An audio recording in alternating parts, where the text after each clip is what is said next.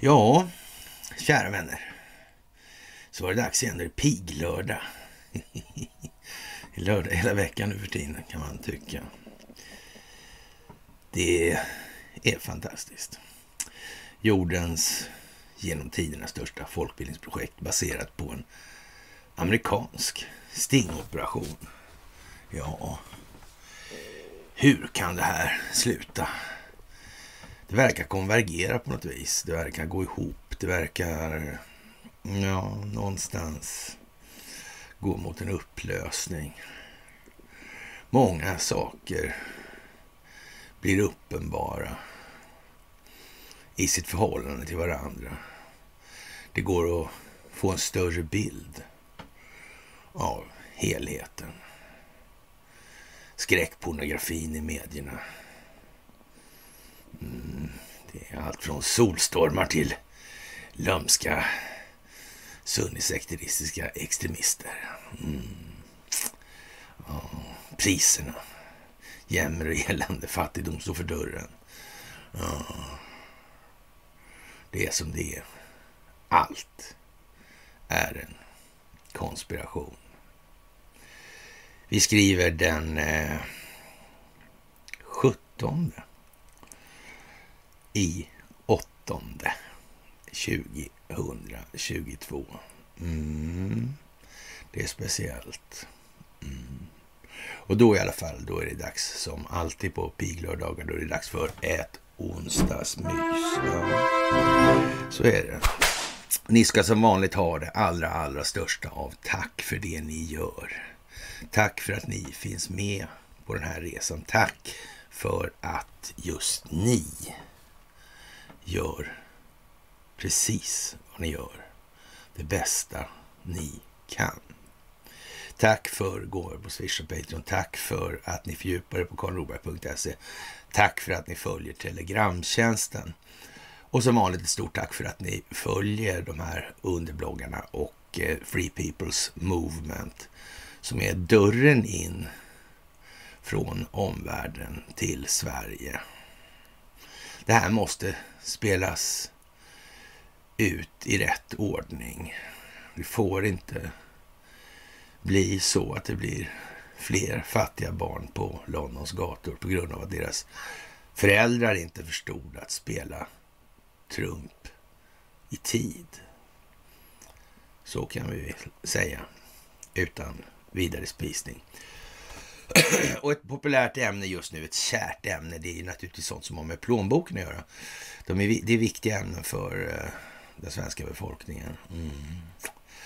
Och man kan ju tycka att fler borde eh, kanske, eh, ja, ta och kamma till sig lite och förstå lite mer helt enkelt. Anstränga sig lite till. Nu när det slås nya svenska rekord för elpriserna. En kilowattimme el kommer under onsdagen att kosta i genomsnitt 5 kronor och 40 öre i Sydsverige. Som mest över 7 kronor medan västernorrlänningarna betalar i snitt knappt 50 öre mindre än en tiondel alltså. Men eh, hushållen måste ta höjd för prishöjningar i höst och vinter även i norra Sverige, säger E.ONs regionchef Lena Berglund. Mm. Skälen till att elpriserna nu slår i taket är flera. Kriget i Ukraina påverkar gasleveranserna från Ryssland, eh, vilket påverkar hela EU och därmed också Sverige. Jaha. Så Sveriges elproduktion syftar inte främst till att tillgodose den svenska befolkningens behov. Och då naturligtvis även den industriella delen i det. Det gör det inte. Det syftar till något annat. Mm. Det verkar jävligt lämpligt skulle man kunna säga. Eller så verkar det inte alls så särskilt lämpligt. Jag vet inte vilket det kan vara här. Ja, svårt det där faktiskt. Mm. Ja, det är... Ja, konstigt. Mm. Vindkraften genererar samtidigt inte så mycket för tillfället eftersom det inte blåser så mycket just nu. Lena Berglund, regionchef för E.ON i norra Sverige, tillägger också att överföringen av el från norr till söder brister mellan de olika elområdena i landet. Jaha. Ja, de stora skillnaderna i elpriser i norra respektive södra Sverige beror i mångt och mycket på indelningen i olika elprisområden där det handlar om utbud och efterfrågan alltså. I Norrland finns mycket produktion i form av både vatten och vindkraft. I södra Sverige är efterfrågan mycket större än tillgången. Sydsverige är också tätt kopplat till den europeiska elmarknaden i stort, förklarar hon. Mm -hmm. Ja, ja, de fluktuerade priserna på elmarknaden kommer att bestå, säger Lena Berglund. Hon tror också att elpriserna rent allmänt kommer att stiga ytterligare under hösten och vintern. Mm. Ja, är det det som krävs för att människor ska börja tänka efter på vad det här är för någonting vi ser framför oss? Vad är den här elmarknaden ens? Vad är det för någonting? Man handlar alltså enheter energi som ännu inte har producerats på något vis. Mm. Det där är ju lite konstigt alltså. Mm. Det är det ju. Men man, i någon mån skulle man kunna tänka sig att eh, folk insåg då att nej men vad, vad, ska vi göra det för? Du har ju betalat det där med skattemedel det här nätet. Det är ju statens då. Eh, eller hur man nu ska se det. Mm. Ska det finnas enskilda vinstmaximeringsintressen överhuvudtaget inblandade i det här, som ändå får anses vara en rätt så central infrastrukturell angelägenhet. Är det lämpligt ens? Mm, det kan man fundera lite på här nu. Det kan man fundera. Och jag tror att meningen med all den här eh, mediala informationen som kommer nu, som är liksom eh, rätt så tydlig. Mm, det är väl att, kanske att folk ska liksom börja reflektera lite över vad är det där egentligen? Vad då för jävla överföringsavgift? Vad är själva kostnaden i det här? Anläggningen är ju betald och står ju där. Så vad är själva kostnaden? Mm. Det här är konstigt. De här jättestora vinsterna de gör, vad är det för någonting? Ja. Är det här en bra grej alltså överhuvudtaget? Eller är det någonting annat? Är det ett verktyg för att utöva kontroll på befolkningen kanske? Man kan ju höja det här lite hur som helst alldeles uppenbart. Man kan både höja hur mycket som helst och, och uppenbarligen också sänka hur mycket som helst. Mm. Det där är mycket, mycket, mycket speciellt alltså. Och det, det är ju lite sådär eh, radikalt kanske då, men eh, tio gånger billigare eller en tiondel så dyrt ska man kanske snarare säga el i Västernorrland än i Sydsverige. Och ja, det är lite lattjo det där va. Märkligt hur det kan vara. Hur länge har vi gått på det där egentligen? Alldeles för länge. De flesta har ju liksom skitit i det. Men om man väl har hamnat i konflikt med det där banditgänget, till exempel som Fortum och det där sådana liknande. Då märker man ju liksom att de här har inte bara satt små saker i system när det gäller till exempel hur de har byggt och dragit elen i städer, i stora fastigheter som förvaltas av stora bolag som ja, agerar bakom skylten av att vara någon form av allmännyttiga då, som pensionsfonder och sånt där. Det är ju gangsterverksamhet rakt av 100 procent. Och de betalar ut så mycket ersättning när man bråkar med dem att man ska hålla käften och fortsätter man att bråka då får man skylla sig själv. Ja, men det kanske det är värt att göra just det för att vända på den här skiten också. Mm. Jag tror gamle Tord på Fortum vet att det finns sådana människor som faktiskt funderar på honom, vad han höll på med egentligen. Ens. ja, ja, ja, ja, ja, ja, det är fantastiskt alltså. Ja, och de här vindkraftsnurrorna, de skulle man kunna säga faktiskt kan fylla en funktion. Och det var väl det där med eh, frekvensstabilisering, alltså när det blev, så det inte blev snedlast i nätet alltså. Det skulle kunna behövas sådana. Men det här med att hålla på med att exportera elen alltså. Ja, det, det, är väl inte våran angelägenhet ändå alltså. Det kan man ju säga. Först och främst måste ju den svenska befolkningens behov tillgodoses. Så är det ju. Ja. Och sen kan man väl möjligen se någon nytta med det där då och, och, man kan då ha ett överskott som man exporterar hit eller dit. Men det får ju under inga omständigheter vara så att kostnaden för energin överstiger kostnaden för varje producerad enhet energi. Det kan det inte vara. Det finns ingen liksom marginalnytta på det alltså. Nej, det gör det inte. Det här låter ju som kommunism. Förlåt? Kommunism? Jaha, den där som skapades av vilka intressen? Jaha, samma intressen som vanligt. Ja, ja, ja, ja, då förstår jag. Nu minns jag. Ja, ja. ja det där är för jävligt alltså. Är inte det? Det är liksom konstigt. Mm. Och eh, ja, vad kommer som ett brev på posten då i det här? Ja, Sverigedemokraterna tar tillfället i akt och gör ett utspel om energi då. Alltså partiet utlovar slopad elskatt mellan november och februari. Slopad moms på energin också. Det är moms på elskatten alltså. Under samma period och kompensation för elintensiv industri. Staten ska inte sko sig på hushållen och företagen med de priser som nu finns på el. Aha, och de gjorde inga vinster annars alltså, tidigare. Men då sa man ingenting. Då var de lite små, de var lite lagom vinsterna då. Men nu när folk går på knäna passar man på här då, då. Men tidigare har man inte sagt någonting. Varför är det så för? Jag vet inte. De har inte skrikit sig stumma, eller det kanske de har gjort. De skrek så högt i början om det här så de blev, tappade rösten kanske. Jag vet inte om det var så. Enligt partiet innebär förslagen en kostnadslättnad för ett normalhushåll, en villa då på 20 000 kilowattimmar på drygt 17 000 kronor i vintermånaderna.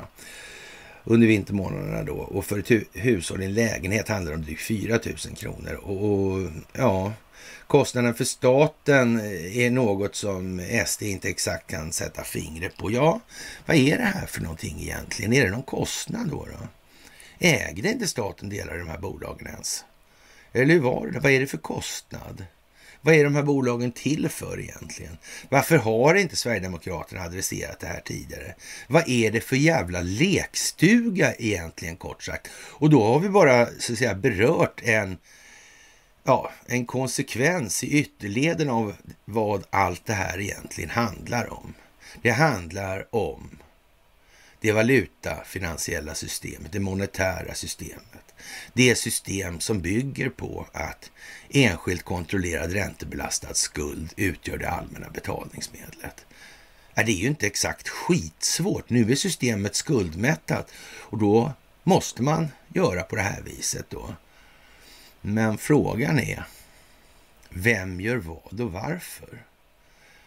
För, som vi ska komma tillbaka till, det verkar finnas krafter som samverkar, koordinerar sina opinionsbildningsmässiga utspel för att motverka den djupa statens bestående. För att riva de här sketna kulisserna och göra det här till någonting annat. Mm. Vi hör inte så ofta om den djupa staten ifrån den marionettpolitiska scenen. Vi gör ju inte det. Varför gör vi inte det egentligen? Vad beror det på? Det finns inte kanske. Men det verkar finnas en del figurer nu som är mer och mer och mer, och mer inne. De kanske tittar för mycket på mysen. Man vet ju inte. Man vet ju inte. Det finns ju dårar som i princip tror att allt är en konspiration. Att det mesta är gjort för att gynna enskilda nyttomaximeringsintressen. Och ett av medlen som har använts, det är just det här valutafinansiella, det monetära systemet. Mm. Att extrahera nytta utan att göra någonting. Mm. Kan det vara folkbildning allt handlar om? Ja, det kan det vara. Jaha, och jag vet inte. Vi har en allt mer utmanande situation för företagen. Vi har en elintensiv industri i södra Sverige som går på knäna idag, säger Martin Kinnunen från Sverigedemokraterna. Och, och, ja, vad ska vi säga egentligen? Det här med uh, det naturliga ledarskapet och, och, hur mycket strukturer eller vad man kan säga har de här människorna egentligen förmått skapa själva personligen? Finns det, har de exempel på att de har dragit igång någonting, satt igång någonting, så de har fått någonting att växa? Fått gehör av människor som att, för, eller från människor som, som faktiskt tycker att det där låter ju vettigt, det kan jag sympatisera med helt enkelt. Ja. Mm. Det där verkar ju konstigt. Det blir liksom när resonansen uppstår sådär. Ja. Det verkar, nu verkar det mest vara så här, han verkar inte så, de verkar inte helt jävla hopplösa i allt. Så vi röstar väl på dem då. Kanske det är problemet. Kanske det är problemet i det här.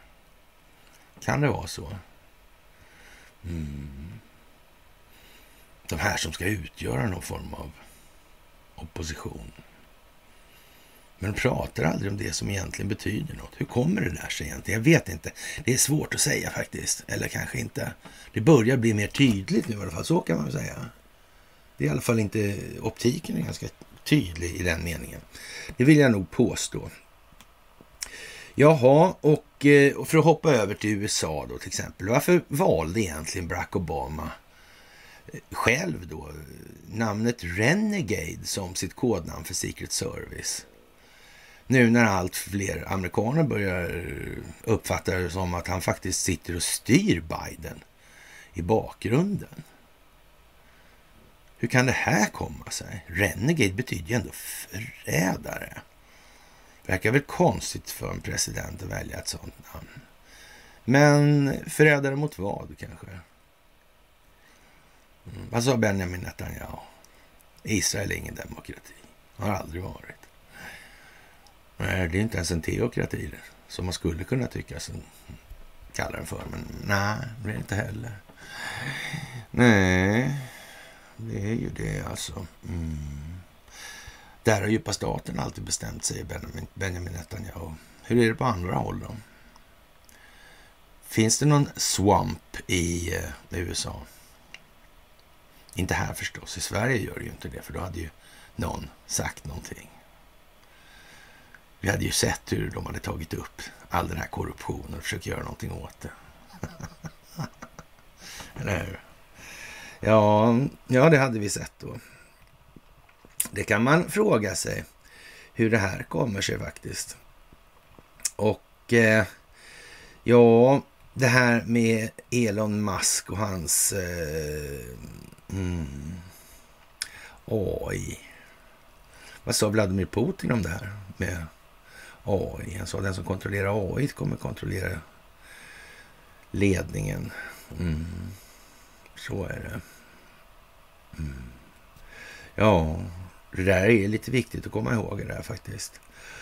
Som sagt, elpriserna ger 80 miljarder till svenska kraftnät. Rekord alltså i de här tiderna. Konstigt alltså. Svenska kraftnät beräknas tjäna 8 miljarder på de extremt stora prisskillnaderna på el i norra och södra Sverige, rapporterar Ekot. Det här är en extrem situation och man har inte sett sådana enorma intäkter tidigare, säger Rebecka Turesson, enhetschef på Energimarknadsinspektionen. Ja, det där är ju speciellt. Normalt sett brukar intäkterna hamna på några miljarder. Mm. I det läget tycker det är konstigt, det sammanfaller i tiden där med Sverigedemokraterna. Det verkar som att det är riggat på något vis, det här. Det verkar som att det är någon form av optik man ställer upp och rullar ut för att människor ska förstå lite mer av det här. Men människor är lata, det är uppenbart. Det är uppenbart, alldeles, alldeles uppenbart. Och de behöver en spark i arslet då alltså. Mm, eller en spark i ryggen så de åker upp ur sofforna. Mm. Det var väl så va? Ja, lite udda faktiskt. Och eh, som sagt, det kan ju bli som det blir nu här. Lite spännande. Men vi får väl se hur mycket dramatik som behövs alltså. Mm. Och eh, ja, Västerländska kuratorer. ja, ett fint valt ord alltså. Har eh, praktiskt taget avskrivit Kiev-regimen och planerar redan, nästa, redan uppdelningen av Ukraina, sa utrikesunderrättelsetjänstens talesman överste, överstegeneral Vladimir Matveev vid Moskvakonferensen om internationell säkerhet. Där talade för övrigt Vladimir Putin. Självklart så är västvärlden inte bekymrad över Kievregimens öde. Som framgår av informationen som kommer från SVR har västerländska kuratorer nästan skrivit av den och är i full gång med att utveckla planer för delning och ockupation av åtminstone en del av de ukrainska stat, delstaterna eller delarna, så här, sa han. Och eh, vad som står på spel är mycket mer värt än Ukraina för Washington och dess allierade handlar om ödet för det koloniala systemet med världsherravälde. Det låter ju som han är lite inne på det där med det koloniala i alla fall. Det är, det är någon form av eh, företeelse som åtminstone har existerat då. Och, och faktiskt i, i någon mån också tycks fortfarande existera på sina håll. Mm. Vilken roll har Sverige spelat i det där egentligen? Har det spelat någon roll överhuvudtaget? Eller?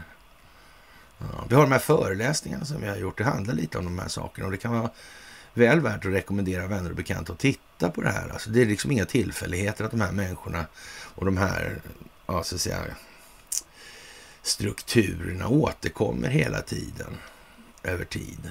Mm. Och speciellt en då, som vi svenskar borde faktiskt ge lite akt på.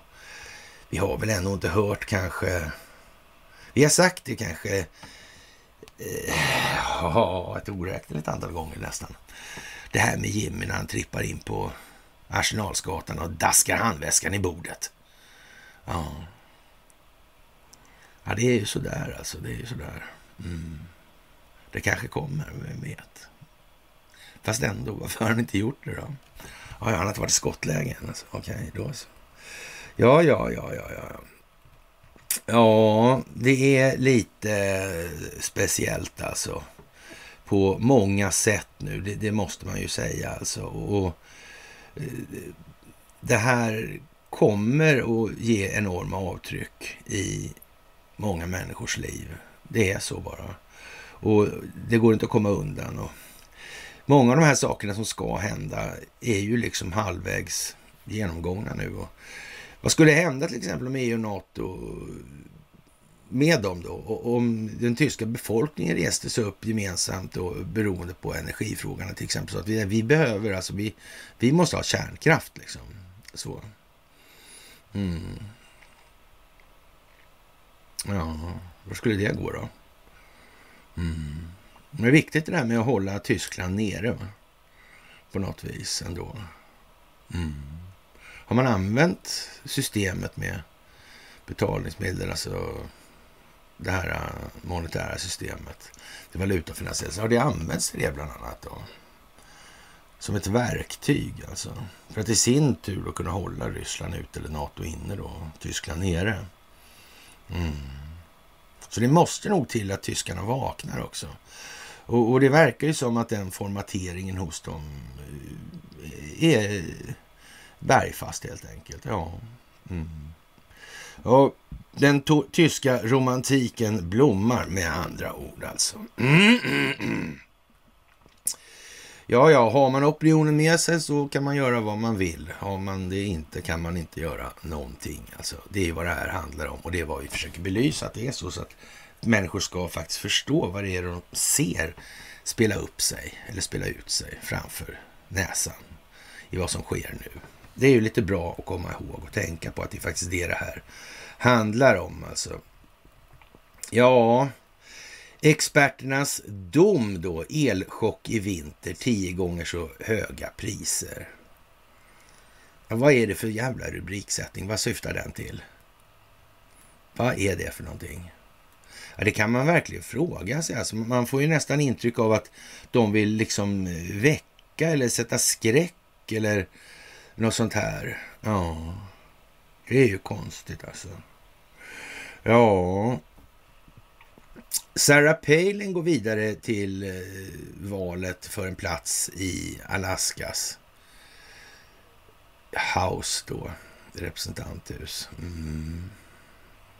Vad gjorde hon egentligen? Det var väl någonting med IRS-saneringen, det här med Louis Lerner och sådär, det var länge, länge, länge sedan. Ja ja, ja, man exponerade de här rättsliga och politiska övergreppen som pågick då när man använde då skattemyndigheten som ett politiskt vapen och för att följa efter dem som inte sympatiserade med vad som var den djupa statens intressen.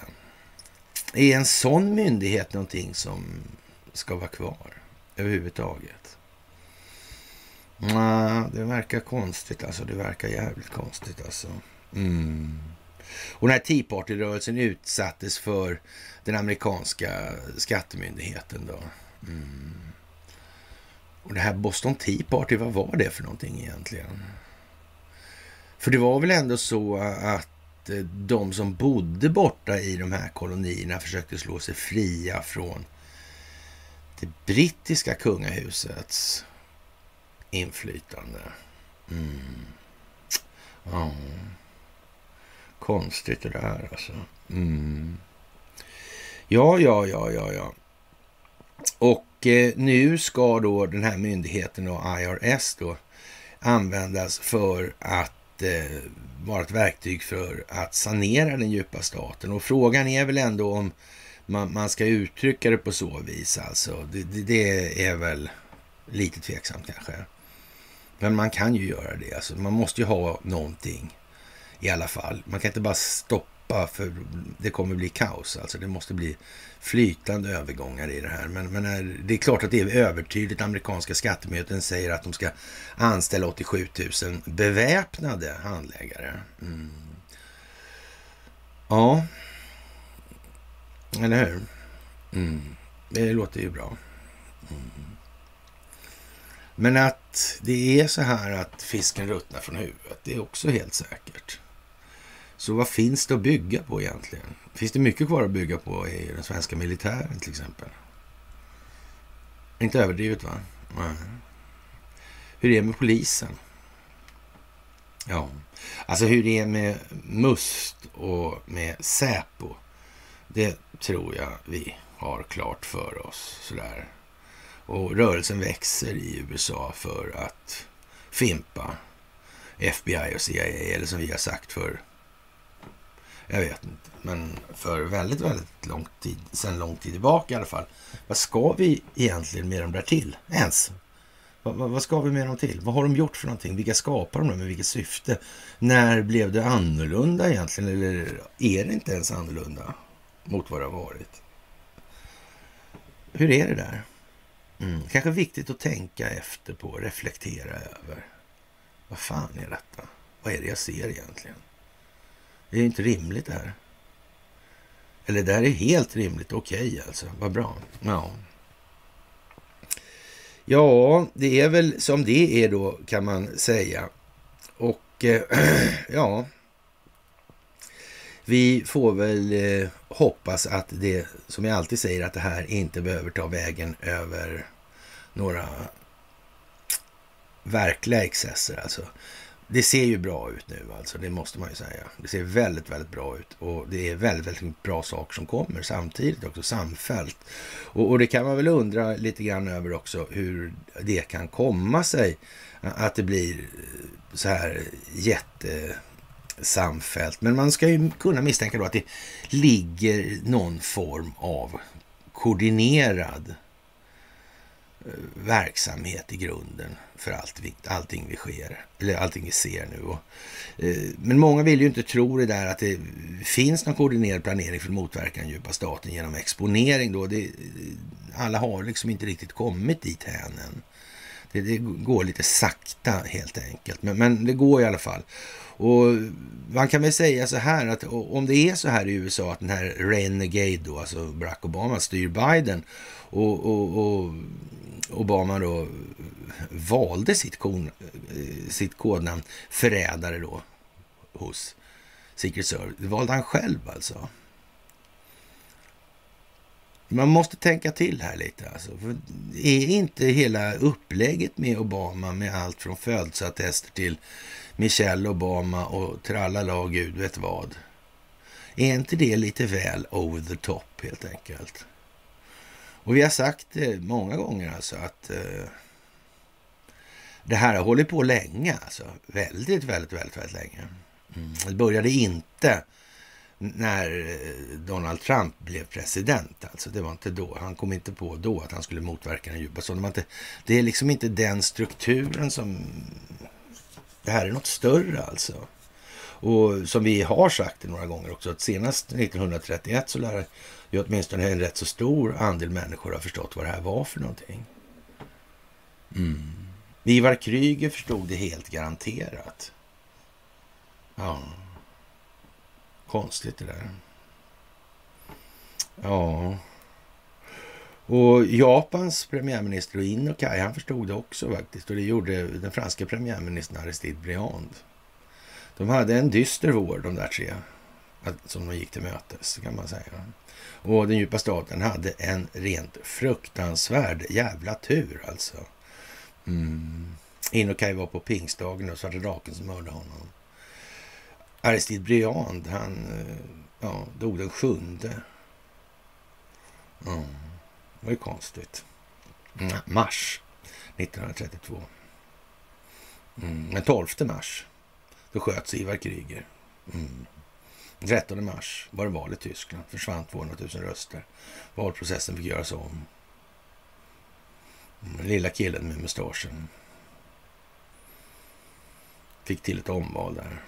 Mm, konstigt. Valfusk. Med de intressena inblandade. Nämen, det var väl konstigt. Vem hade kunnat ana? Nej, inget mönster. Inget bekant mönster idag kanske skulle de aldrig göra. Och ändå alltså så visste då den här eh, Felix Sommer, bankiren där som var nationalekonomiskt skicklig. Uh, han visste att det var tre saker som måste ske. Uh, det visste han åratal innan dessutom. Uh, guldmyntfoten på guldet. Alltså pundet måste lossas från guldet. Det tyska banksystemet måste reformeras. Ja, det reformerades ju av... Eh, ja, just det, han ja. Mm, han var ju mentor där och så också åt han Hjalmar Schacht. Mm. Ja, han hette Marcus Laurentius Wallenberg. Alltså. Mm. Så var det där med Ivar Krygers imperium måste omkull. Ja, ja, ja, ja. Och redan, eller så sent som några veckor innan det gick omkull så framhärdade då den här fel, herr Felixen där att ja, det skulle ske alltihopa. Mm. Det var ju konstigt att det blev så här. Var det. Men de hade ingen planering för det alls. Nej, nej, nej men eh, ja. Det är som det är alltså. Visa nej till FBI's begäran om övervakningssystemet skulle stängas av alltså. Ja. Ja, det var ungefär vad man svarade Hillary när hon försökte förhandla om strafflindring en gång i tiden där. Mm. Och Donald Trump som sa det här. Alltså. Mm. Men det är inte planerat någonting i alla fall ändå. Alltså det är inte det ändå. Mm. Och sen har man lagt ut hela tiden små delar så där så att man, folk ska kunna se, tänka efter, förstå, hänga med i det här. Det handlar helt enkelt om folkbildning. Det handlar om ett folkbildningsprojekt grundat på en amerikansk stingoperation. Man har hållit på med den här geospatialdatan och, och med geofencing i evigheters evigheter, höll jag länge, länge, länge, länge. Och allt som har att göra med Black Lives Matter, allt som har att göra med Antifa. Det är inspelat och det är dokumenterat alltså. Det kommer ett helvete vad det lider för många. Men de har ärligen förtjänat det i alla fall. De har gjort vad som anses ansett vara bäst för sig själva, helt enkelt. Och så är det. Man må ju få vara korkad, men eh, ja, det får som sagt inte gå ut över andra sådär helt ohämmat i alla fall. Och den norska industrikoncernen Norsk Hydro har den där som startades av Ja, ja, det är samma finansfamilj där. Just det, och där, men där, och där var ju den här... Äh, just det, de där var ju med också. Ja, ja, ja, ja, ja, ja. Han Birkeland där var med där också, va? Mm. Och han hade väl lite att göra med atombomben? Det var något brev där, var 1906 då, eller så. Ja, ja, det var det ju, ja. Mm, till Wallenberg. Angående kärnklyvning, ja. ja vad konstigt det där. Och eh, det, det, men det där löste ju Lise Meitner sen. Hon blev ju för övrigt väldigt, väldigt gammal trots att hon exponerades så mycket för radioaktiva ämnen. Alltså, lite märkligt det där alltså. Anmärkningen står till och med på Wikipedia. Det var ju väldigt konstigt att hon blev så gammal. Hon hade ingen skyddsutrustning på sig någonsin. Nej, det var ju konstigt. Mm. Ja, ja, det får man se helt enkelt. Och det här med att Norsk Hydro lägger ner, ja, vad ska vi säga? Mm. Norsk Hydro själva säger tyvärr saknar de ekonomiska förutsättningar för att långsiktigt driva på den här verksamheten, alltså i, i Slovakien då. Så de får tagga ner det där alltså. Mm. De kanske har fått ett oemotståndligt erbjudande helt enkelt. Mm, I de här sammanhangen. Det verkar precis som de här företagsentiteterna liksom finns med hela tiden överallt. Mm, det går igen och det går igen i sekel tillbaka. Men de har ingen planering. De säger visserligen att de planerar väldigt långsiktigt sådär, men det gills inte. Och ska man motverka det här så då kan man skita i att planera. Då kan man bara köra lite hur som helst så går det vägen. Som man vill alltså. Eller, ja, vi får väl se. Det kommer att visa sig, det kan ni vara helt säkra på. Ja, ja, ja, ja, ja, ja. Och eh, det är som det är, kort sagt. Och eh, man får väl säga att det svenska rättssystemet inte till någon eh, liten del utgör en bärande del av grunden för den djupa statens globala verksamhet. Så kan man säga. Det är en global angelägenhet. Så när kineserna nu säger att de ska ha batterifabrik i Calcutta då, i Sundsvall. Mm. Ja, ryssarna är ju redan där alltså. Det är de ju. De har ju Deripaska på plats som har lyckats muta Gud och hela världen i den regionen. Mm.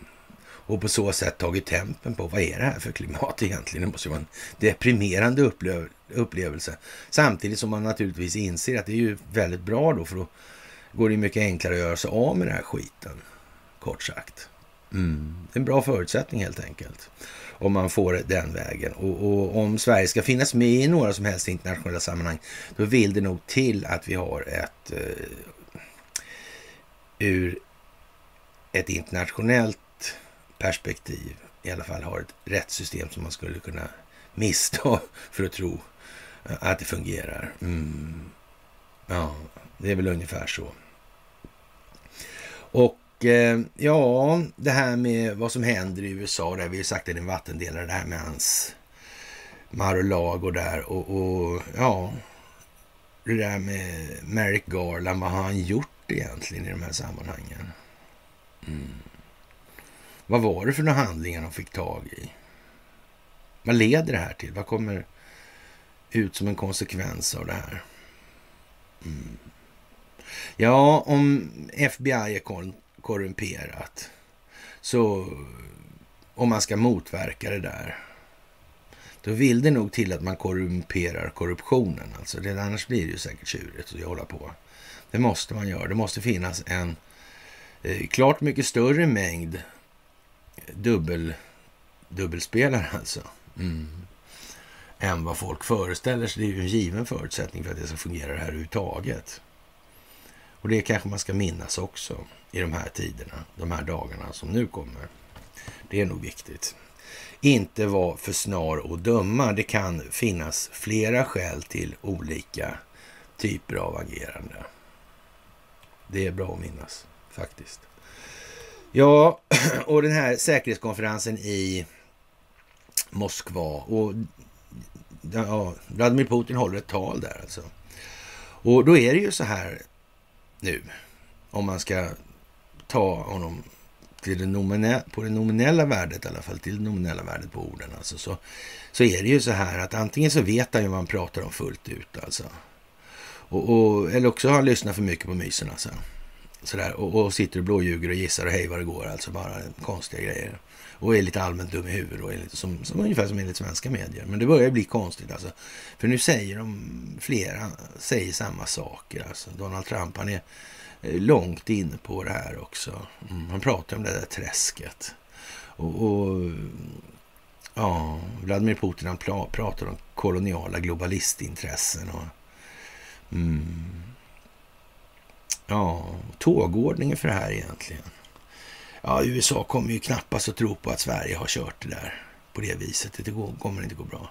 Man måste ha en liten teaterscen där för att sen då kliva in på den där lille mannen bakom draperiet. Med de stora bullriga maskinerna och ja, Yellow Brick Road och hela det här tajet liksom. Jaha. Mm.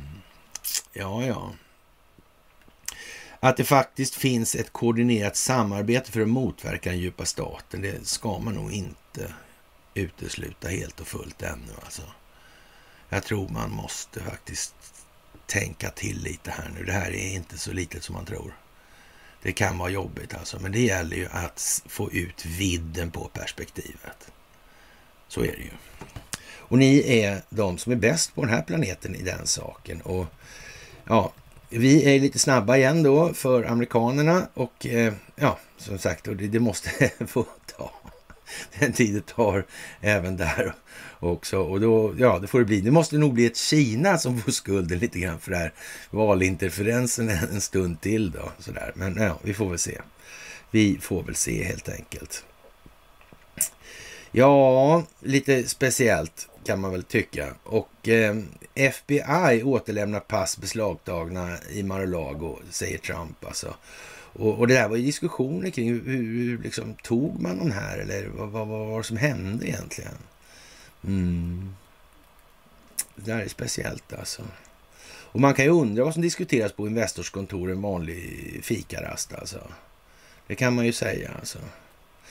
Och Liz Cheney förlorar sitt primärval i Wyoming till Trump-stödda utmanaren. Alltså, det där är ju väldigt trist. Alltså, hon är ju... Ja...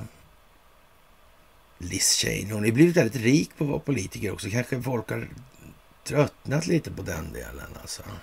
Och pappan där, han var ju liksom lite speciell då, vicepresident och så. alltså. Mm, han var väl inblandad i det där med 9-11 för mig lite grann. Mm. Hon verkar ha lite påbrån där då vad tråkigt för henne att hon förlorade. Ja, det var väl check på den då. Och det här Karlshamnsverket alltså. Ja, är igång sedan en vecka och det upprör svenska politiker. Alltså, nu, har, nu svarar klimat och miljöminister Annika Strandhäll på kritiken mot henne och regeringen. Och ja, det är märkligt alltså. Och det här jävla Karlshamnsverket verkar ju liksom eh, ja, de verkar stressade. Alltså, de vill inte svara eller vill inte att man ska publicera en massa saker som man har tagit reda på i öppna källor. Alltså, det finns några tyska ägare som blir tjuriga där. Men eh, det där är konstigt. Men eh, Vattenfall har haft mycket grejer där nere. Mm. Det verkar som det är liksom någon slags kartell det här på något vis. Någon internationell historia. Men inte skulle väl de göra så? De här energibolagen. Vem är det som styr de här eh, kraftförsörjningsnäten och sådär. Mm. Hur går det här till egentligen? Är det något speciellt företag som är framträdande på den sidan? Jag vet inte. Ja, eh, det är ingens fel, eh, utan snarare kan vi konstatera att vi behöver mer energi, säger Strandhäll då. Efter den senaste tiden höjda el och drivmedelspriser har klimatet blivit en het fråga i den politiska valrörelsen. Sedan en vecka tillbaka har oljekraftverket i Karlshamn varit igång på grund av brist på planerad elproduktion i södra Sverige. Totalt bränns 70 000 liter olja varje timme enligt företaget Uniper. Vi har kört från morgon till kväll, säger presschef Torbjörn Larsson till Aftonbladet. Beskedet har fått flera partier och dess företrädare att uttrycka skarp kritik inget mindre än en skandal att det här får fortgå. Det är oacceptabelt att vi använder oss av oljekraftverk för energin. Då skriver Miljöpartiets språkrör Märta Stenevi i en tweet alltså. Och, och, ja, det får man ju ta med det man vill helt enkelt. Ja, så. Nu på morgonen har oljekraftverket i Karlshamn varit igång och eldat olja en varm sommardag i augusti. Det är totalt vansinnigt att Sverige behöver elda olja mitt i sommaren. Till stor del beror på att Sverige och andra länder i Europa lagt ner fullt fungerande kärnkraft, skriver Moderaterna på Twitter. Ja, så här går det med Annika Strandhäll som miljöminister, twittrade Sverigedemokraterna. Eh, jag kan väl säga så här att utvecklingsförloppet är ganska obenhörligt för valutafinansiella systemet och de ekonomiska grunder som svensk ekonomi bygger på i form av det monetära systemet. Och om Sverigedemokraterna tror på något vis att de är ställda utanför det och den internationella bankregleringen, eller de internationella bankregleringarna, ja, ja då får de ju tro det. Alltså, men de har ju aldrig varit pigga på att ta tag i det där. Och jag har försökt en del alltså med dem i den meningen. Mm. Men man kan säga så här att den själsliga höjden på den politiska marionetteatern, den gör gällande att egen nytta leder. Så är det. Det är moralfilosofiska materialismer, materialister rakt igenom och ingenting annat. Man tar inte risken och släpper in någon där som vet, kan eller förstår mer än nödvändigt.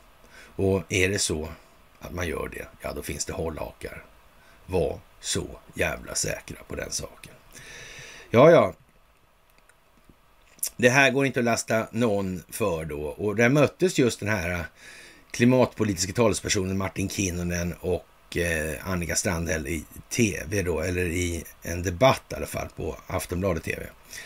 Var det. Och eh, ja, det blir nästan lite skrattretande säger, eh, säger Strandhäll då. Det spelar upp detta hela tiden, att det skulle vara politiken som har lagt ner de här reaktorerna.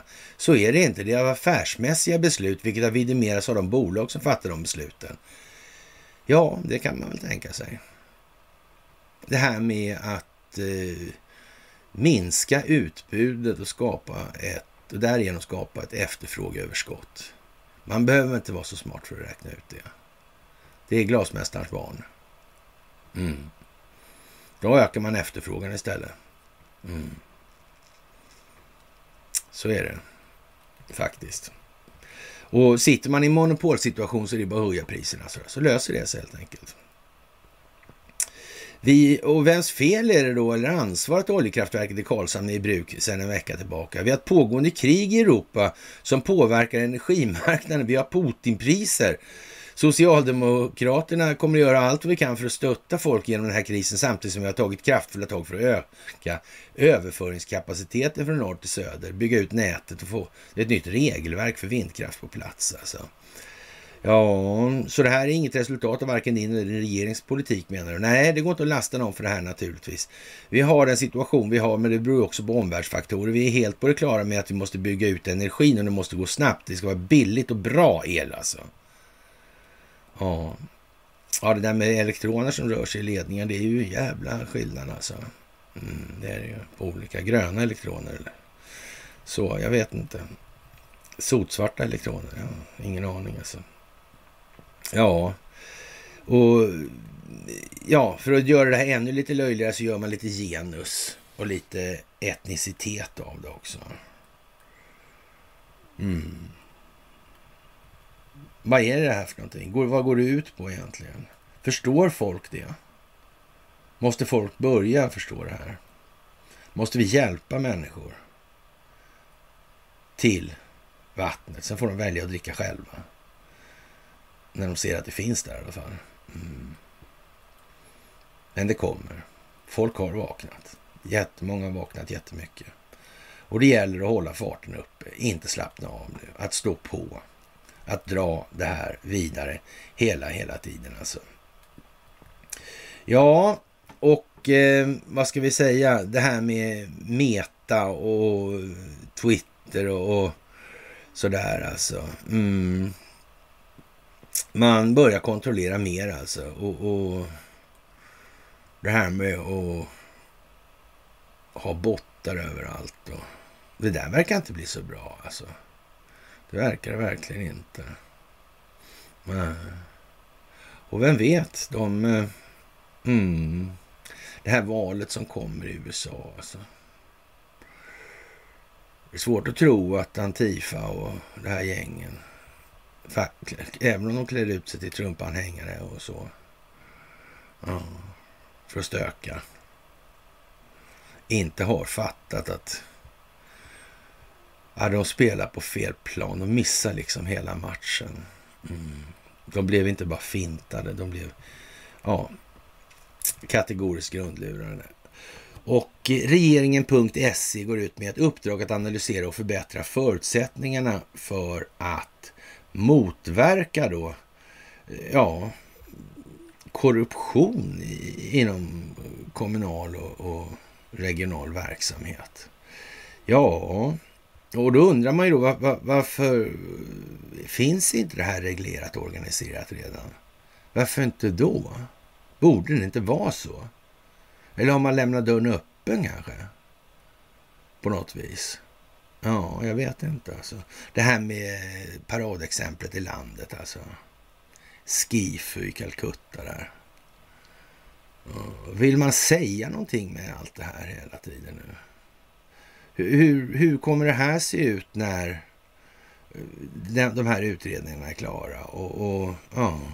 och är det inte konstigt att det här initiativet sker på initiativ av eh, eller den här insatsen sker på initiativ av regeringen då och, och, och kommer att komma att gälla på kommunal nivå. Då måste det ju vara någonting oerhört svårt eller krångligt eller motståndskraftigt som har gjort att inte kommunerna har gjort det här för länge sedan själva. Varför har inte kommunen redan gjort det här för? Är inte det konstigt? Det är väl konstigt. Hur kan det komma sig? Ja, det kan man ju fundera på. Regeringen ger Statskontoret i uppdrag att kartlägga korruption inom kommuner och regioner. Uppdraget syftar till att höja kunskapsnivån nationellt om risker inom kommuner och regioner och samtidigt förbättra förutsättningarna för kommuner och regioner att motverka korruption. Alltså. Ja, och eh, man ska lämna en lägesbild över förekomsten av korruption.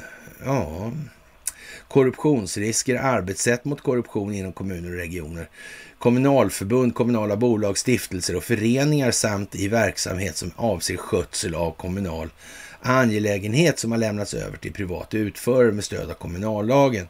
2017 kolon 725. Analysera lägesbilden och dra slutsatser om arbetet mot korruption i sådana verksamheter samt utifrån analysen och slutsatserna vid behov föreslå åtgärder för att korruption ska kunna motverkas ytterligare inom verksamheterna. Statskontoret ska löpande informera regeringskansliet Finansdepartementet om hur arbetet med uppdraget fortskrider alltså. Statskontoret ska senast den 15 juni 23 lämna en redovisning av uppdraget till regeringskansliet Finansdepartementet. Mm. Att ingen har kommit på det tidigare alltså. Hur kommer det sig ens? Hur kan det bli så? Det är väl konstigt, är det inte det? Jag tycker det är jättekonstigt. Eller inte så konstigt, kanske. Kanske helt uppenbart. Kanske helt jävla uppenbart dessutom. Mm. Man kan ju säga så här att alla som inte sagt till och varit insyltade i de här svängarna och inte har sagt till, de får nog fan tänka sig för lite nu. Mm. Vi är framme vid den punkten då människor i den här typen av institutionaliserad verksamhet faktiskt måste ställas upp och säga ifrån. Mm. Det här med visselblåsarlagen och det där. Mm. Hur har det gått med det där egentligen? Mm. Vi vet ju att det ruttnar från huvudet och vi vet ju att när hoppan från högsta domstolen. Mm. Ja, ja, ja, ja. Justitierådet. Hon som snodde eh, falukorven. Mm. Jag vet inte om det sa någonting alltså. Mm. Ja, ja, ja, ja. Men det fanns väl några sådana här eh, dokument skrivna 2017 av Donald Trump och 18 också. Sådana exekutivordrar. Mm.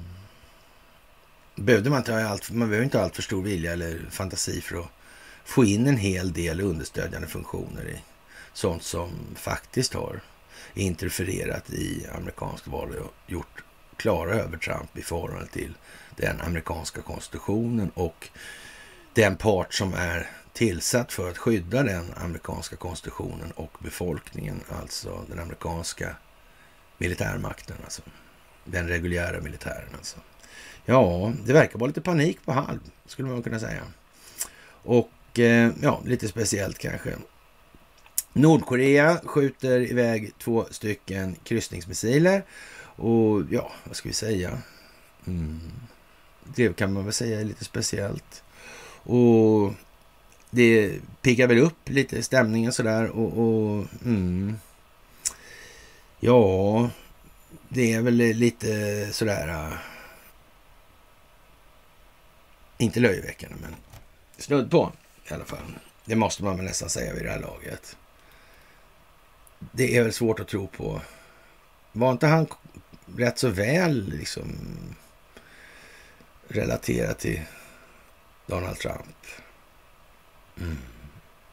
Han tycker inte det är någon idé att stilla sig då kanske hänsyn taget till vad som faktiskt händer och sker i amerikansk inrikespolitik. Han har väl förmodligen ett, någon tillgång till internet i alla fall i Nordkorea. Verkar konstigt annars. Mm. Eller också kan det ju vara koordinerat. Man vet ju inte. Vem var det som sålde de här reaktordelarna som gjorde att Nordkorea blev en kärnkraftnation, alltså som kunde bli då en kärnvapennation. Mm. Var det någon speciell firma eller? Var det någon speciell Donald Rumsfeld? Mm. Det Var något speciellt ABB? Ja, och så vidare. Men ni kommer ihåg det där alltså. Faktiskt. Det är ju lite sådär. Ja. Jaha. Och eh, vad ska vi säga? Rättssystemet är ju vad det är alltså. Och de har väl inte tagit det här med visselblåsarfunktionen på sådär fullt allvar kan vi säga. Så de är inte igång riktigt än i alla fall. Och ja, det blir väl tråkigt kan man säga. Och eh, det här med atomkraft, nej tack i Tyskland då. Mm. Ja. Hur blir det här egentligen med, med, med tysk kärnkraft? Mm. Ja, det, det, måste nästan till liksom. I förra veckan var 82 procent av tyskarna positivt inställda till kärnkraft alltså. Ja, fortsätter trenden är det omöjligt att vända enligt Pareto-principerna. Så kan energikriser påverka opinionen? Om, kan man göra allt om man har opinionen med sig kanske? Ja. ja. Om Angela Merkel gick den djupa statens ärenden skulle någon ha sagt någonting alltså. Ja. Ja, ja, ja. Mm. Inför en aldrig skådad energikris kommer Berlin enligt uppgift att försena beslutet Eh, Eh, med att stänga sina sista kärnkraftverk alltså. Ja. ja, vem vet alltså om 82 procent, de håller ju hellre i plånboken än de fryser för Ukrainas skull, det är helt säkert. Mm, det är alldeles säkert. Man får ta en sak i taget alltså. Man får ta det här via plånboken. Och för svenskt vidkommande är det inte så mycket att diskutera om. Det har faktiskt svenska folket fattat nu. Att det här med kärnkraft, det är någonting som vi måste ta fasta på. Och vi tycks ju dessutom sitta mitt i hela den jävla smeten. Mm, vi tycks utgöra själva syltburken där på något vis. Och, ja, vet du fan alltså, det där är konstigt. Mm. Ja, tänk så det kan vara. Hur det blir ändå alltså. Och eh, ja, man kommer inte stänga de här helt enkelt och man kommer öppna nya såklart vad det lider här. Det är ju vad som kommer hända. Och sen får man ju se vilka vägar det här måste ta, men med så att säga 82 procent i ryggen alltså. För då kan man väl säga, det är väl inte så mycket att orda om alltså. Det är det här med atomkraft, nej tack, ah, sådär alltså, helt enkelt. Och som vi sa tidigare här, vad händer med NATO? I det läget? Vad händer med EU i det läget? Ja, det är ju det. Det är ju det. Mm. Ja, kansler Olof Scholz, hedlig Olof där alltså. Hans kabinett har inte formellt gått med på uppskjutandet, vilket också troligen kommer att kräva en omröstning i parlamentet alltså. Och det här kommer inte slutföras förrän en bedömning av Tysklands energibehov är klar alltså under de kommande veckorna. Ja, men med rysk gas som för närvarande strömmar genom Nord Stream 1 eh, rörledningen med mindre 20 procent av kapaciteten så, så är det förutsatt eh, som slutsats att försörjningen inte kommer att vara tillräcklig, alltså, utan, utan kärnkraftverken. Alltså. Och ja, det kan man ju säga är lite... Ja, det bådar inte gott alltså för, för miljörörelsen helt enkelt. Och ja, Tyskland och som många andra länder då drabbats av energikrisen på grund av stigande globala priser alltså. Och varför de där priserna stiger, det är ju för att de här strukturerna är organiserade som de är då. Och enskilda vinstmaximeringsintressen plockar ur vad de kan alltså i det här. Den här situationen hade aldrig uppstått överhuvudtaget. Vi varken konsumerar mer eller producerar mindre i det här. Egentligen, i någon egentlig mening alltså. Mm.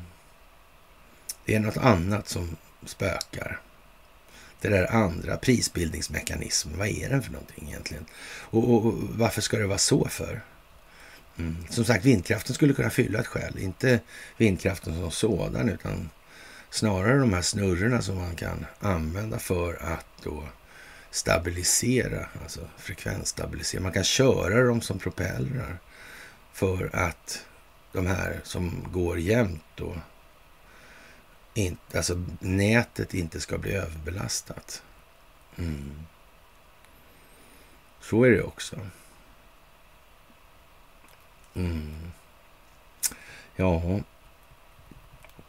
men de går ju att dra ner så det kan inte bli tal om någon större användnings eller något slitage på de där då i alla fall. Jaha, och eh, det här med Ukraina och den verksamhet som bedrivs där och det här med att man skjuter artilleri på sådana här ja, avfallsanläggningar med ja, kärnkraftavfall. Alltså. Mm. Det är ju, ja vad ska man säga? Det handlar ju mycket om samma sak hela tiden. Det går tillbaka, går igen och så vidare. Hur farligt är det här kärnkraftavfallet? Och finns det något gömt då i den här, i den här anläggningen då? Zaporozhye. Eh, kan det finnas tunnlar och barnfabriker som i Azovstal i det här? Vad, är det, vad försöker man skjuta på där? Vad, vad tjänar man egentligen någonting på att sprida den här dödsföl, dödsmördarfarliga radioaktiviteten? Tänk om det inte ens är så dödsmördarfarligt och så skjuter man där i alla fall. Mm. Finns det annat där alltså i så fall? Ja, ja, ja, givet att det då inte är dödsmördarfarligt och allt det här. Mm. Kanske någon har tänkt på det där. Men jag vet inte. Alltså. Jag säger inte att det är så. Jag säger bara att det... Ja, så kanske lite grann. Alltså. En av de styrda missilerna träffade bara 10 meter från faten med använt kärnbränsle. Jaha, de stod lite lös där på en gård där, eller vadå? Jaha. Ja, då verkar det ju inte sådär... Äh, ja, eftersom lagningsplatsen är ute i det fria kommer varje träff att resultera i frigörandet av kärnavfall som sträcker sig till från dussintals till hundratals kilo och föroreningar i området förklarade tjänstemannen i klartext skulle vara en smutsig bomb, säger Rogov. Jaha. Jaha, ja, men så alltså. Ja, jag vet inte. Medan själva reaktorn bara kan förstöras med taktiskt kärnvapen är kylvätskesystemen och avfallslagringen mycket mer sårbara och skador på dem kan lätt orsaka en katastrof, sa tjänstemannen. Ja, de står där ute och står och då strålar de ingenting när de står där och strålar. Då. Eller gör de inte det när de står där? Hur funkar det här egentligen? Jag är inte säker på hur det där funkar. Det är, som, det är inte någon speciell, eh, något speciellt utrymme sådär i lager. Nej, det är inte. De står där bara. Ha, ja, ja, det är väl så då. Jag vet inte det är svårt att säga om man ska skratta eller gråta åt eländet alltså.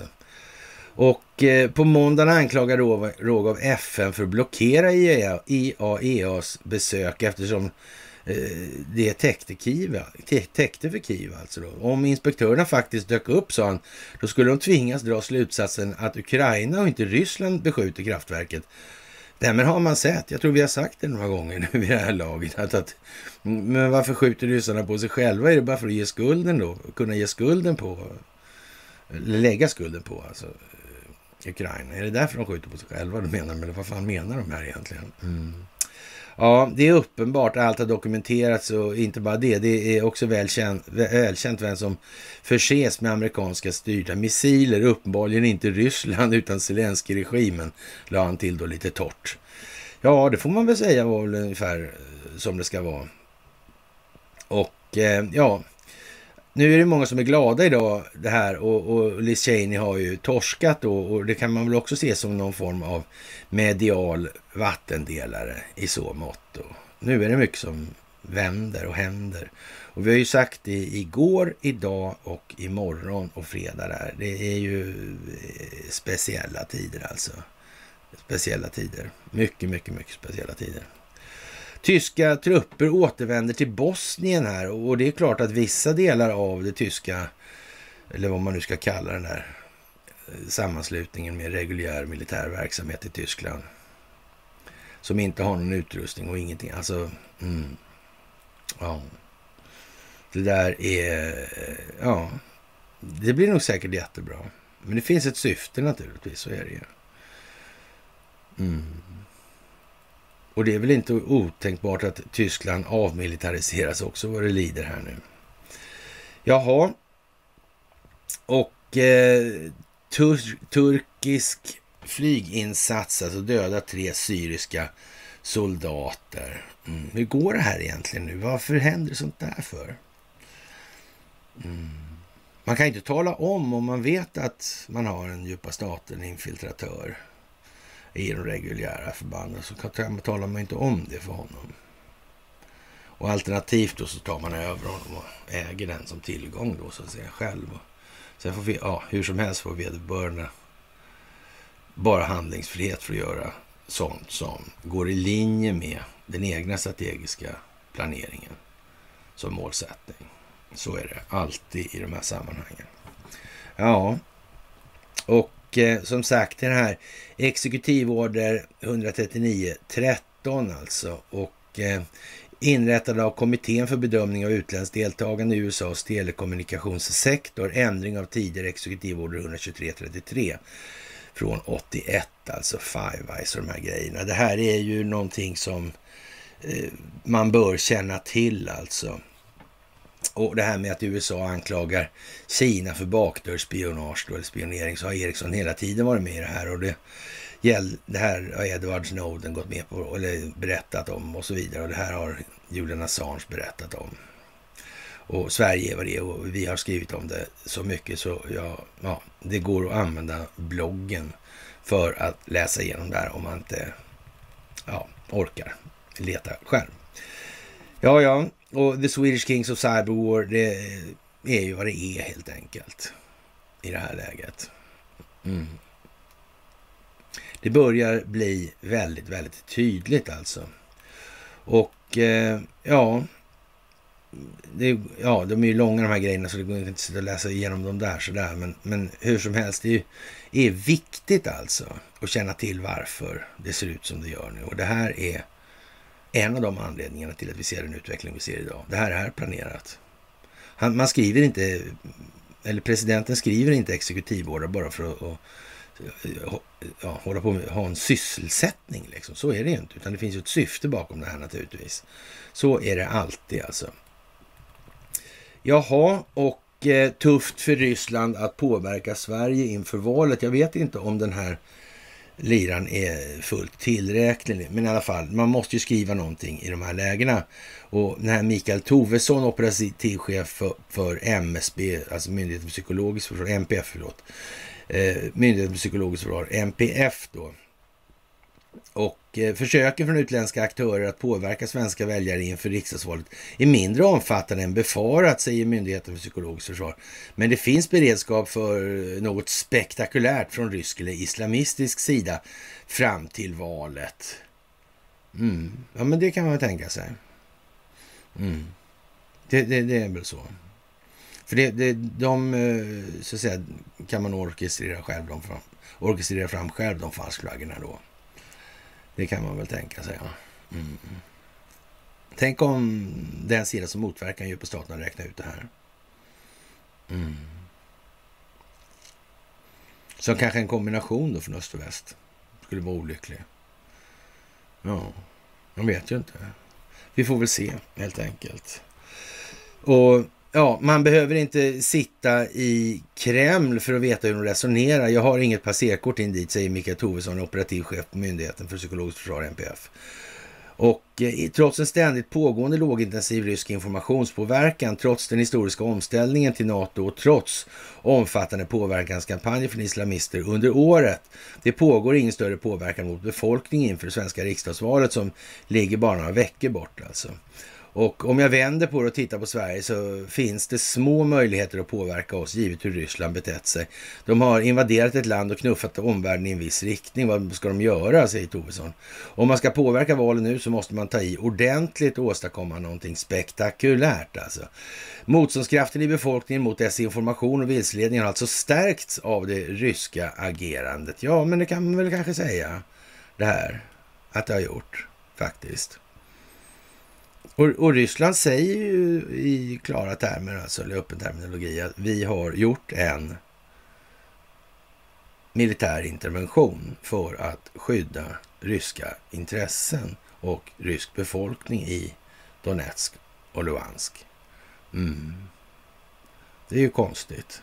Mm. Och med fullt stöd i FN-stadgan också dessutom drar man till med. Mm. Ljuger man då när man säger så? Ja, jag vet inte. Ja, vi får väl se vad som är vad. I den mån man inte förstår det redan. Ja, men eh, vi kan inte se att man gett sig på det svenska valet med de här långsiktiga metoderna. Sverige har ändå varit utsatt för en lågintensiv kampanj sedan 2015, bland annat från, från bland annat Ryssland, där man jobbat med normförskjutning. Det finns i bakgrunden, men vi har inte sett någon ökning, säger Tovesson. Eh, det är alltså lugnt i, deso, på, lugnt i desinformationsarenan, det heter väl på kanske, men än så länge. M, MD, MPF säger sig nu gå in i nästa fas alltså. Med mindre än en månad kvar till valet så behöver insatserna från hotaktörer som Ryssland eller från islamister som tidigare Sverige, utsatt Sverige för påverkan höjas rejält alltså.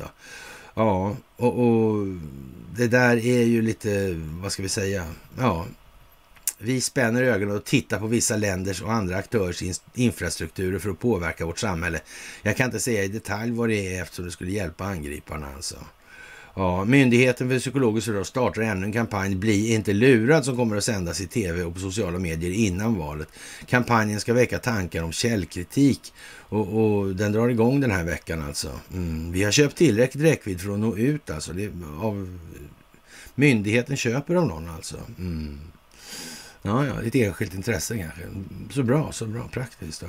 Huvudsignalen är att det finns ett hot och eh, att alla är sårbara. Vårt budskap är om någon spelar på dina känslor och du vill, vill att du tittar i annan riktning. Det är då man ska vara källkritisk, säger Tove. Så man ska inte titta åt någon annan riktning än vad myndigheterna säger alltså. Myndigheterna är inte korrumperade. Det finns ingen institutionaliserad korruption i Sverige. Allra minst faktiskt. Det är ett fantastiskt land det här. Mm. Ja, ja, man kan ju tycka det. Alltså. Ja, det är ju lite tjusigt. Och något mer tjusigt är Martin Hagvård som dyker upp här. Och, och ja, gamle Martin där. Och han gjorde ju ett, gav ju ett briljant intryck alltså när han gjorde den här långa intervjun med mig där som han använde 15 sekunder av men som jag tack och lov spelade in då och sparade och publicerade i sin helhet. Den finns lite överallt. Och vad ska man säga? Om man säger så här att om man läser det här, den här artikeln som Martin Agård har skrivit då, så ja. Och sen funderar man på sammanhanget kring vilket.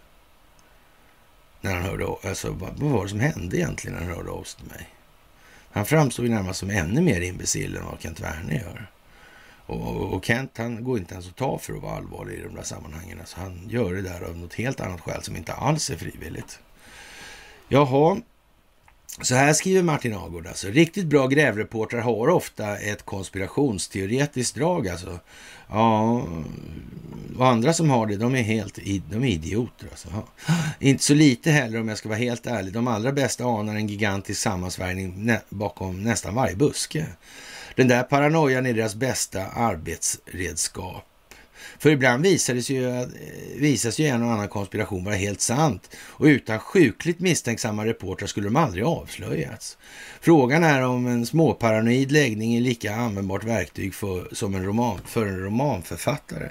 Lena Andersson är inne på frågan i sin nya roman Koryféerna. Det där koryféuttrycket har jag nog aldrig hört någon annan än jag själv uttrycka överhuvudtaget, men fine liksom. Mm. Boken kom ju i tiden.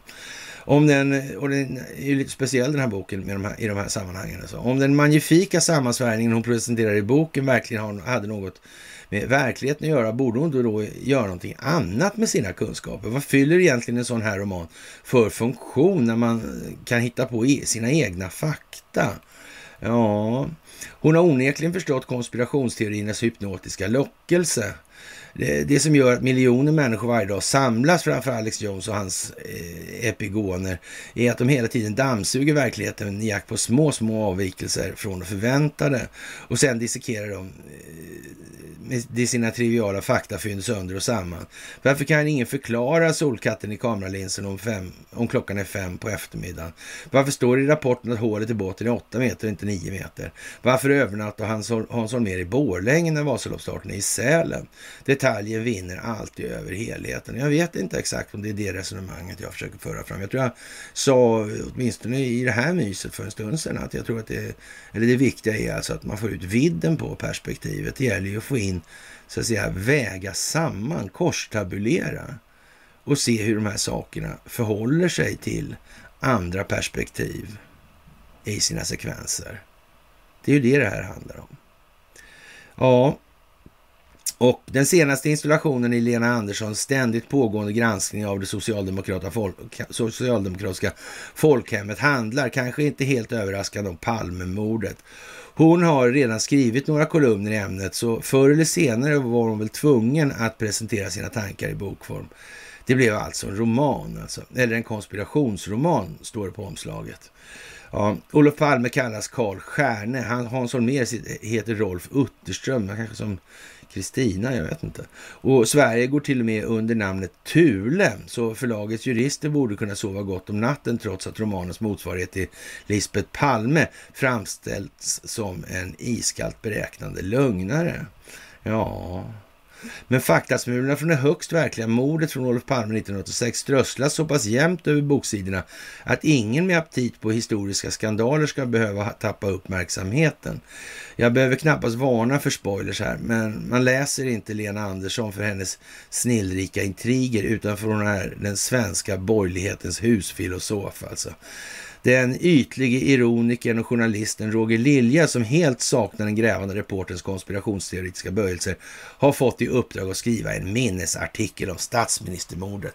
Utan att förstå vad han ger sig in på söker han upp den tillbakadragne samiske juristen Nils Nia som visar sig ha fått tillgång till hemligt material från en pensionerad vän inom säkerhetstjänsten. Motvilligt börjar Nia spinna en berättelse som riskerar att kullkasta Liljas hela värld. Den skeptiska reporten kräver bevis, men Nia rör, rör sig inte med, med så triviala sanningsbegrepp. Hans polisutredning tilldrar sig på ett rent ontologiskt plan. Alltså. I koryféerna börjar det bli uppenbart att Lena Andersson inte är särskilt intresserad av socialdemokratin i sig. Nej, det kan man väl tänka sig. Den djupa staten är inte socialdemokratisk enkom. Det kanske man skulle tänka på om man hette Martin. Ja, mm. Hon är intresserad av makt. Ja, det tror väl fan det. Makt är kraft att bryta motstånd och makt är det naturliga ledarskapets fullständiga misslyckande. Mm. Då har man inte fått folk med sig. Man har inte opinionen med sig när man behöver bruka makt. Det är bara så. Jättelätt. Mm. Ja, ja, hon misstror den djupt, vilket är bra alltså. Idag håller maktberusade socialdemokrater på att gräva den svenska utrikespolitikens grav genom sin fåfänga och misslyckade NATO-ansökan. Ett antidemokratiskt haveri som Lena Andersson synat skarpt. Men romanen har svårt att dölja sin enorma fascination för makten. Det är ett försök att tränga in i dess allra innersta kretsar hela vägen in till det konspirationsteoretiker entusiastiskt kallar den djupa staten. Ja, en särskilt mörk plats där maktfullkomliga tjänstemän manipulerar demokratin för syften som bara de själva känner till. Jag vet inte exakt om han är dum i huvudet på riktigt alltså. Men han kanske inte får skriva Investor än alltså. Jag vet inte, läge. Vi måste ju ta bort korruptionen också. Man kan inte tro liksom att tar man bort Investor så blir det här skitbra liksom och så har man resten kvar. Nej, det tror jag inte är någon jättebra grej alltså.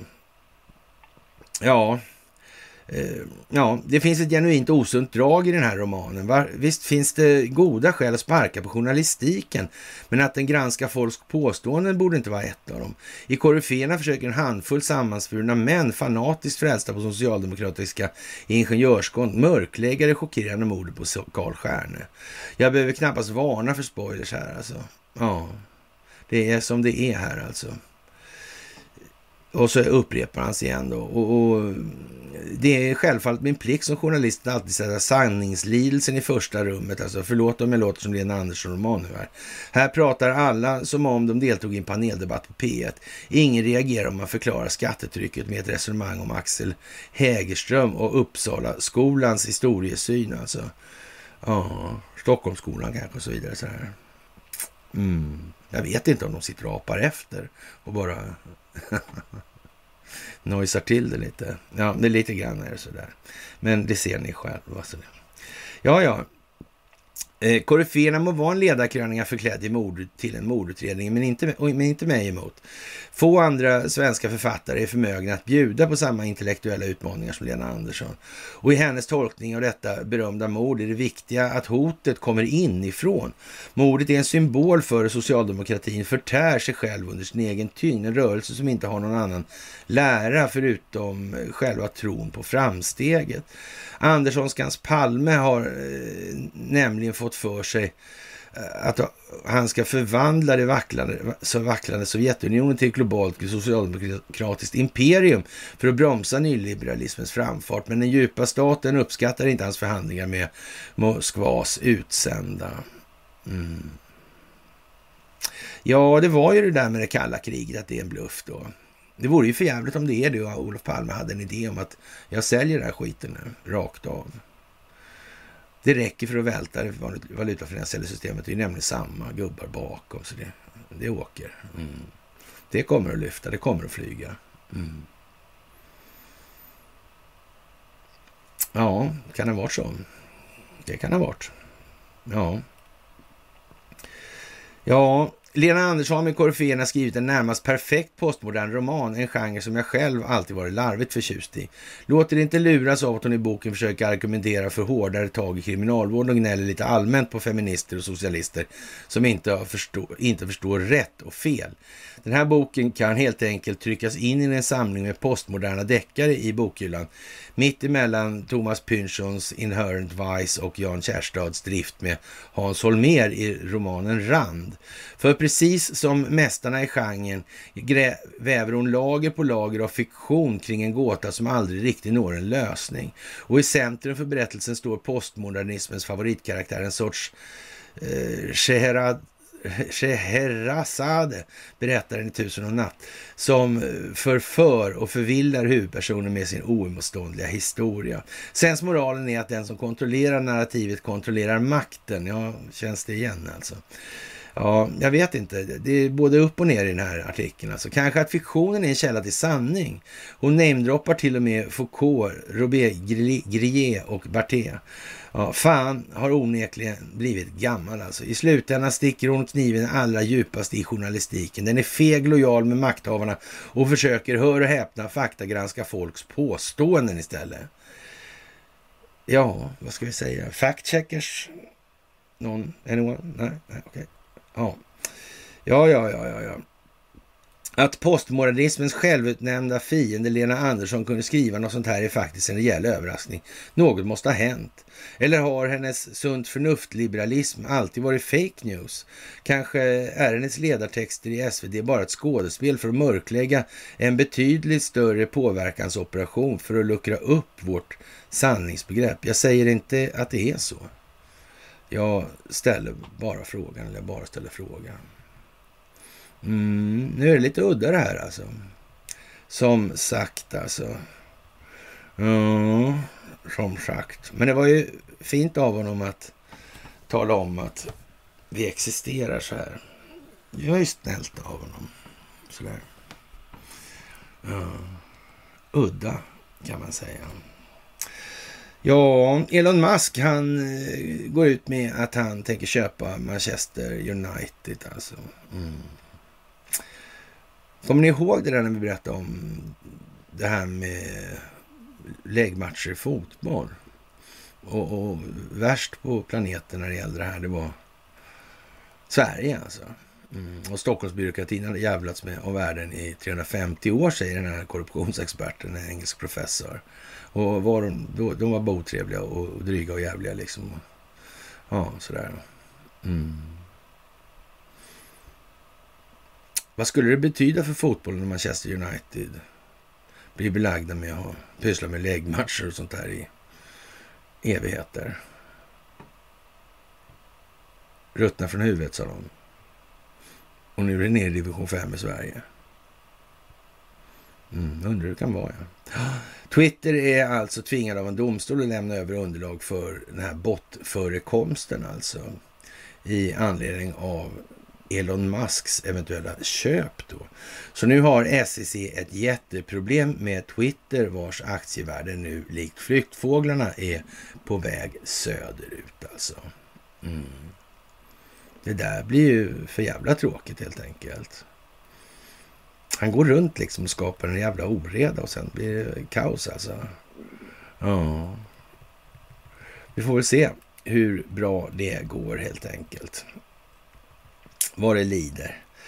Space Force tar över all militär satellitkommunikation helt plötsligt. Och det kanske de hade gjort redan innan också i och för sig. Men nu gör de det öppet i alla fall. Eller ger en öppen signal om att så är fallet i militär.com. Ja, vad ska vi säga? Det är ju lite udda kanske. Mm. Känner de till Elon Musk? Jag vet inte. Det kanske de gör, man vet ju inte heller. Inte alls viktigt i alla fall. Hur som helst alltså. ja, och eh, vad ska vi säga? Det är eh, väldigt speciellt när man säger att, vad heter det, man skulle säga att jag tänker köpa Manchester United. Uh. Men han kanske tänker avslöja en hel del korruption i det sammanhanget istället. Han tänker nog inte köpa det. Nej. Jag skulle akta mig för honom om jag var Manchester där. Jaha, och eh, Liz Cheney förlorar som väntat det republikanska primärvalet i delstaten Wyoming, alltså mot Harriet Higman då, en kandidat som handplockas av USAs ex-president Trump. Och det är väl som det är, helt enkelt. Och ja, Kinesiska trupper kommer att resa till Ryssland för små utbytesverksamheter samtidigt som det här sker. Men det betyder säkert ingenting då. Och eh, ja, Eh, vi får väl hoppas att hon mår bra i alla fall då. Och som sagt, det svenska rättssystemet är vad det är och få visselblåsare inom rättsväsendet sedan den nya lagen. Och hur kommer det sig egentligen? Borde det inte vara tvärtom egentligen? Det måste ju bero på det ena eller det andra. Alltså, antingen är det helt perfekt eller också är det alldeles för jävligt. Mm. Ja, tre anmälningar har kommit in till Polismyndigheten alltså. På andra myndigheter inom rättsväsendet är det dock tunnare alltså. Ja, och den trädde i kraft den 17 juli. Ja, alla arbetstagare ska ha rätt att larma om missförhållanden. Det är viktigt för den enskilde, men det är också en viktig del av ett fritt och demokratiskt samhälle. Alltså. Genom införandet av visselblåsarfunktioner blir det lättare och tryggare att slå larm, sa arbetsmarknadsminister Eva Nordmark då alltså. Mm. Jag vet inte.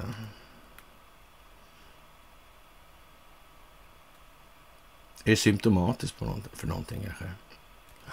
Man får nästan intrycket. Man får nästan det intrycket alltså. Ja, som sagt. Men nu ska väl fokus upp på energipriserna ännu mer alltså. Och eh, det kommer få stora konse ekonomiska konsekvenser för Europa, troligtvis med ransonering och djup lågkonjunktur till följd, säger energistrategen Arne Bergvik om ett värsta scenario i vad som kommer nu, alltså tio gånger så höga priser Mm.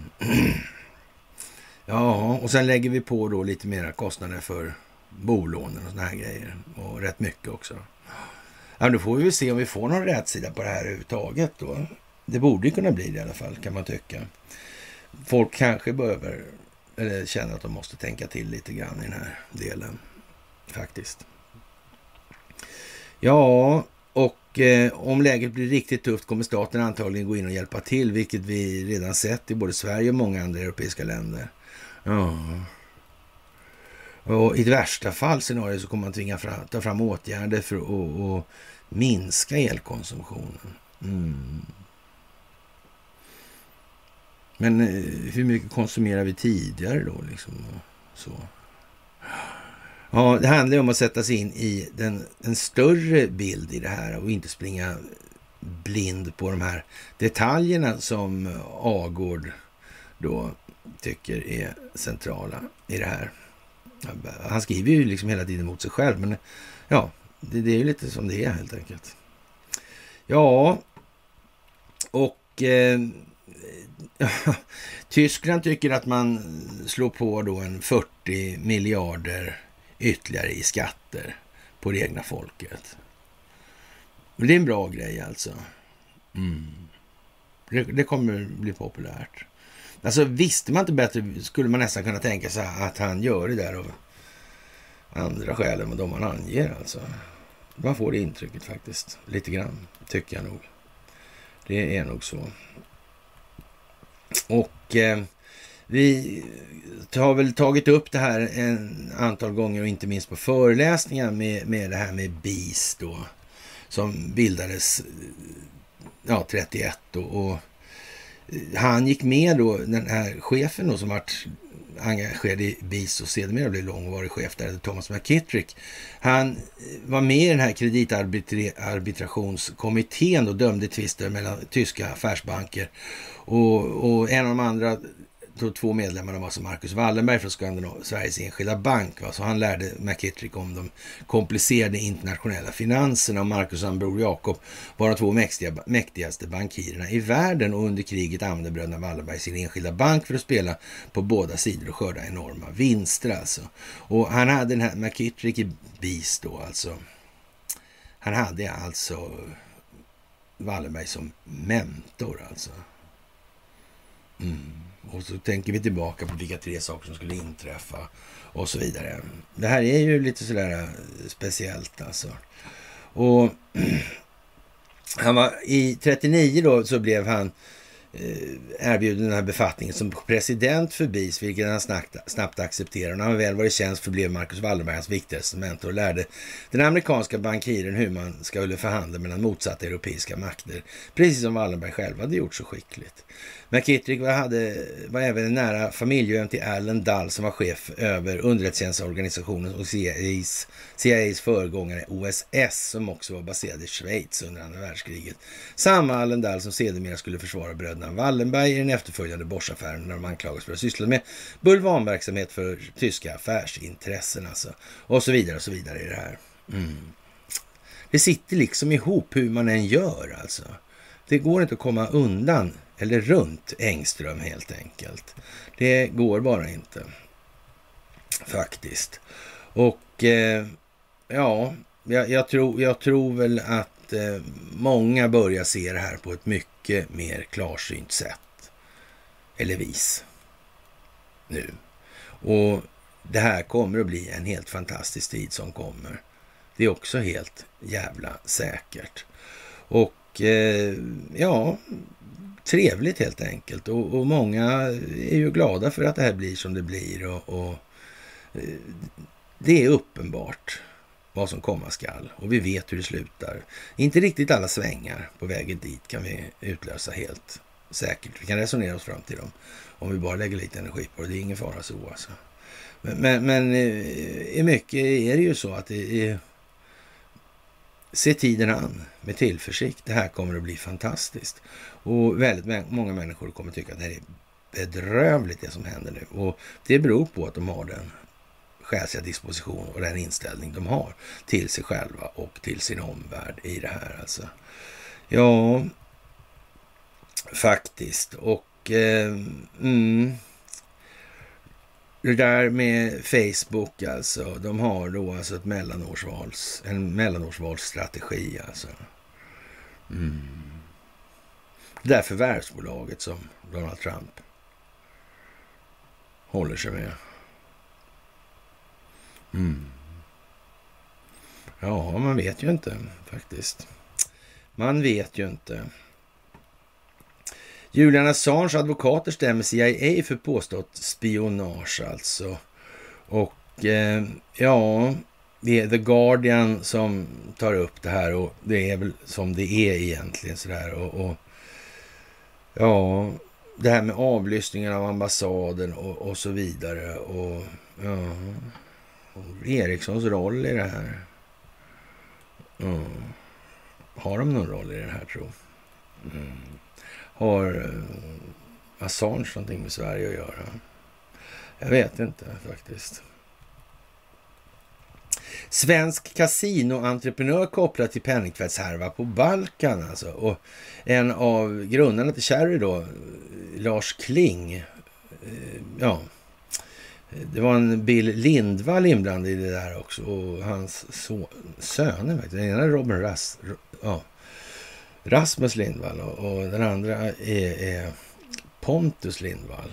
Mm, han har ja, han har lite med spel att göra, på Malta, tror jag. Mm.